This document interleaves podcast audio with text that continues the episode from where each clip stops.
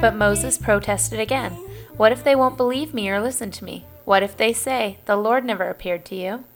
Then the Lord asked him, What is that in your hand? A shepherd's staff, Moses replied. Throw it down on the ground, the Lord told him. So Moses threw down the staff, and it turned into a snake. Moses jumped back. Then the Lord told him, Reach out and grab its tail. So Moses reached out and grabbed it, and it turned back into a shepherd's staff in his hands. Perform this sign, the Lord told him. Then they will believe that the Lord, the God of their ancestor, the God of Abraham, the God of Isaac, and the God of Jacob, really has appeared to you.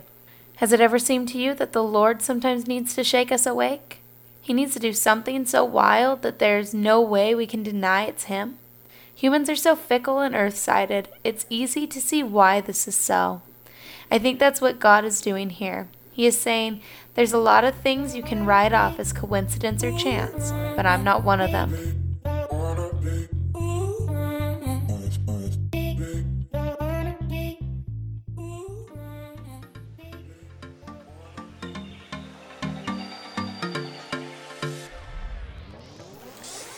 Hi there, friends. Are you looking for a Bible study to join in with every week? Maybe a monthly book club? Perhaps you need a prayer answered and you need somebody to pray with you.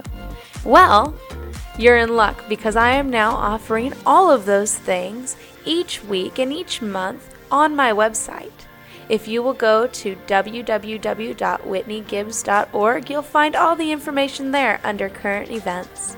I hope you join us as we continue to pray for you and your continued relationship with God.